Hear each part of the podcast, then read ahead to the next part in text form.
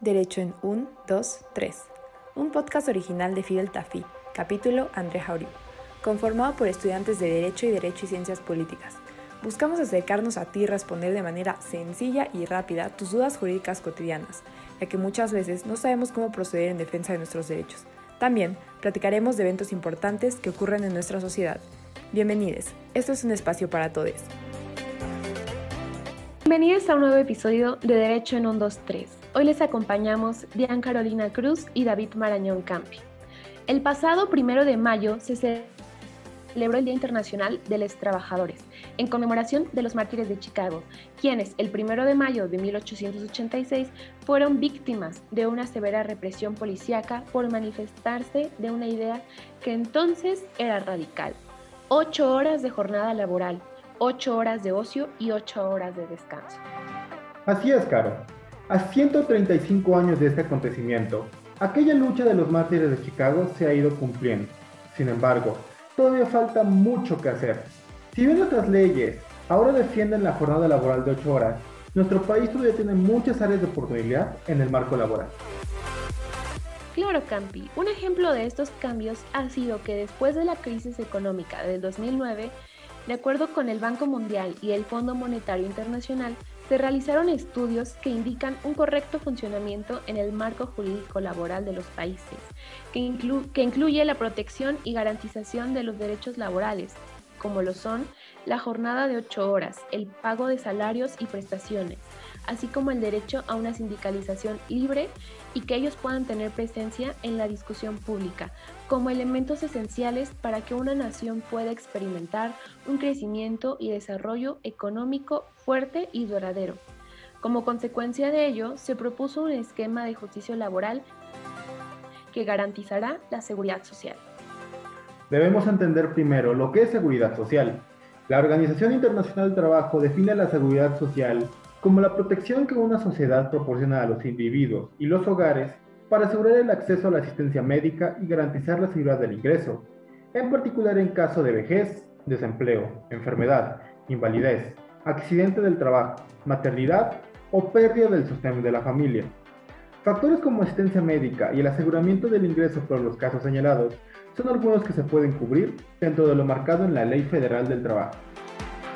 Algo muy importante para mencionar también acerca de la seguridad social es la inscripción de los trabajadores al Instituto Mexicano del Seguro Social, o mejor conocido como IMSS, que es una entidad que depende económicamente de tres figuras. En primer lugar, el Estado, en segundo, los patrones y en tercero, los trabajadores, donde cada una de estas partes brinda una contribución para poder ser beneficiario de este servicio ya que cuando una persona es contratada, su patrón debe notificar esto e inscribir al nuevo trabajador al IMSS lo antes posible, para que pueda tener atención médica y su familia también goce de estos beneficios.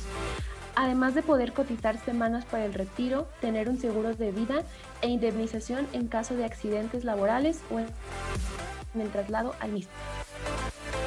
Recuerda que como puedes demandar que tu patrón te inscriba al IMSS, ya que esto es obligatorio por ley, y si no lo hace, puede ser acreedor a multa y en casos de accidentes laborales o muerte, sin que estés registrado a él, tendrá que pagar todas las indemnizaciones y los gastos de enfermedad.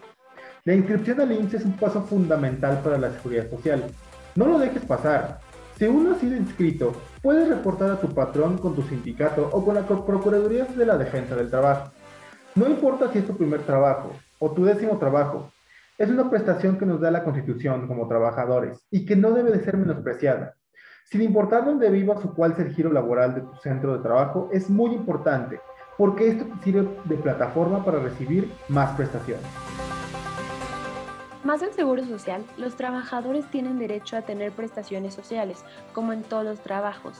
Estas pueden ser el que te den vacaciones y su correspondiente prima vacacional, la prima dominical solo se aplica en tu caso, aunado a un día de descanso semanal por cada seis días de trabajo de manera obligatoria y el aguinaldo, que como mínimo es el monto de tu salario de 15 días por cada 365 días trabajados, monto que tu patrón te lo debe entregar máximo el 15 de diciembre.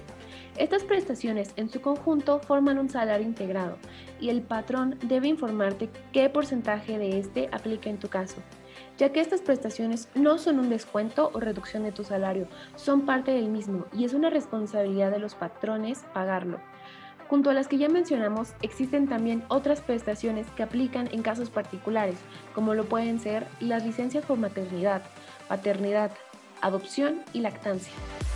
La Ley Federal del Trabajo y la Constitución Política de los Estados Unidos Mexicanos, en especial su artículo 123, fueron en su momento de las legislaciones más novedosas en el mundo, puesto que fueron la primera constitución y ley en dar igualdad de derecho a las mujeres en el ámbito laboral. Además, hoy en día garantiza los derechos de las madres trabajadoras, dándoles 42 días de licencia con paga antes del nacimiento de su bebé y 42 días después del mismo, Además, garantiza apoyos y permisos especiales para las madres durante el proceso de crecimiento de su hijo. Es muy importante mencionar la lactancia como un derecho, por ley, y cual inicia desde el primer día de vida del bebé, y como obligación patronal termina el día en que cumpla seis meses de nacido, donde la mamá va a tener derecho para amamantar a su hijo dos veces por día por media hora.